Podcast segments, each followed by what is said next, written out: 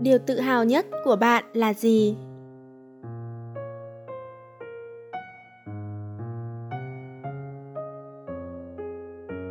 Hôm trước, mình có đọc được một câu chuyện từ một nhà tuyển dụng nọ. Cô chia sẻ rằng với mỗi một ứng viên, có một câu mà cô luôn hỏi. Đó là, hãy kể lại một chuyện khiến bạn tự hào nhất cho đến thời điểm hiện tại. Hầu hết mọi người đều sẽ kể lại, mình đã từng làm lớp trưởng, bí thư bao nhiêu năm giữ được những chức vụ quan trọng gì hay làm leader cho các câu lạc bộ hội nhóm như thế nào. Thế nhưng điều mà cô thực sự mong muốn từ những ứng viên của mình lại là việc họ đã học được những gì, đã có những kinh nghiệm gì sau những chức vụ hay những trải nghiệm đó. Sau khi đọc xong câu chuyện này, mình cũng tự ngẫm nghĩ rất nhiều và còn tự tưởng tượng ra rằng nếu bản thân mình nhận được câu hỏi đó thì mình sẽ trả lời như thế nào nhỉ? Và rồi một hình ảnh đột nhiên xuất hiện trong đầu của mình. Đó có lẽ là một kỷ niệm mà mình sẽ chẳng thể quên được. Kỷ niệm ấy là một bài học mà mình có được sau chuyến đi tình nguyện vào năm nhất. Chuyến đi tình nguyện đầu tiên trong thời đại học của mình.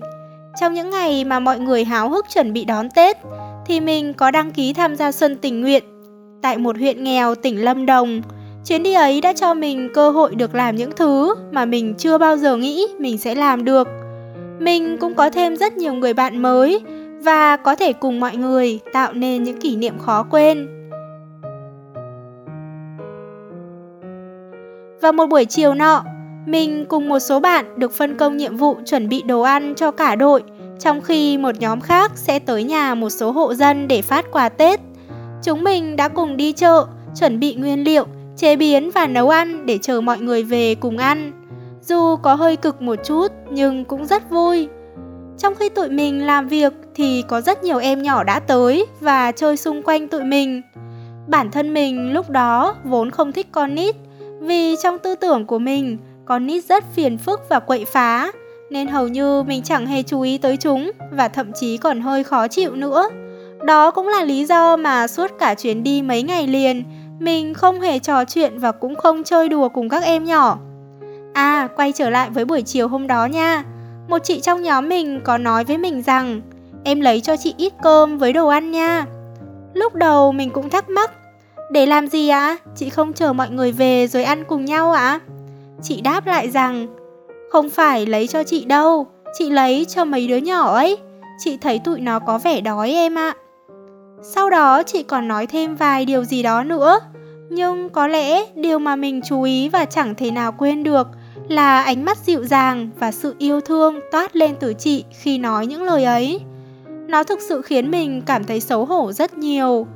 Cũng tự thấy bản thân còn quá ích kỷ, không đủ bao dung để yêu thương và quan tâm tới những người xung quanh nữa. Mình còn nhớ rõ hình ảnh đứa bạn mình cùng mấy đứa nhỏ chơi đạp xe trên sân vui vẻ và hình ảnh một chị cũng cùng chuyến đi ấy, vừa nghẹn ngào vừa nói trên chuyến xe trở về rằng Chị không biết mấy đứa nói gì với mấy đứa nhỏ, chứ chị luôn nhắc nhở mấy đứa nhỏ rằng các em phải cố gắng học, chỉ có cố gắng học thì tương lai của các em mới trở nên tốt đẹp hơn. Vậy mà mình thậm chí còn chưa kịp trò chuyện với tụi nhỏ nữa.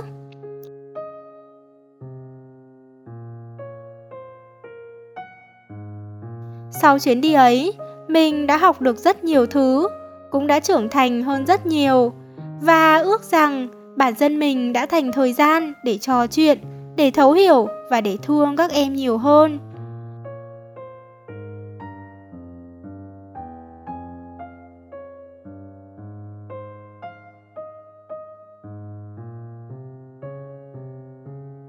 Đó là câu chuyện của mình, còn các bạn thì sao? Nếu bạn nhận được câu hỏi rằng, điều khiến bạn tự hào nhất cho đến thời điểm hiện tại là gì thì bạn sẽ trả lời như thế nào? Hãy dành một chút thời gian để tự suy nghĩ và đưa ra câu trả lời của riêng mình nhé. Bye bye!